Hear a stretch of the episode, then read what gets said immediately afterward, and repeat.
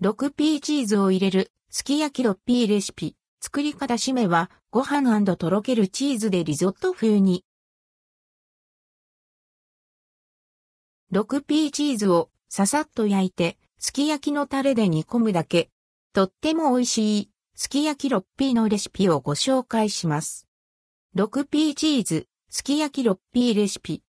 材料、4人分用意するものはこちら。雪印のレシピを参考にしています。6P チーズ1箱、6個すき焼きのタレ4人分牛、薄切り肉 300g 長ネギ1から2本焼き豆腐1丁白菜、1、4株。この他お好みで、椎茸、えのき、春菊、白滝などの具を加えてください。作り方鍋、フッ素樹脂加工のものを熱し、中央に 6P チーズを置いて、両面を1分ずつ軽く焼きます。6P チーズの周りに肉を並べ、軽く焼いたらすき焼きのタレを加えます。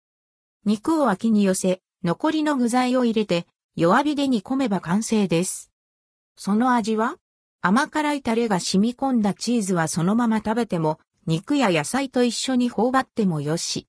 チーズのコクがタレの味をマイルドにするので、卵を絡めなくても、まろやかに味わえます。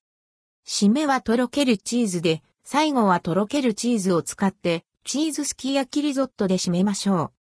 残ったタレにご飯を適量入れて一煮立ちさせ、とろけるチーズを丸ごと投入。チーズが溶けたら器に盛って完成です。タレが濃すぎるときは水を加えて薄めて。6P チーズにはなかったもちっとした伸びが出てご飯によく絡みます。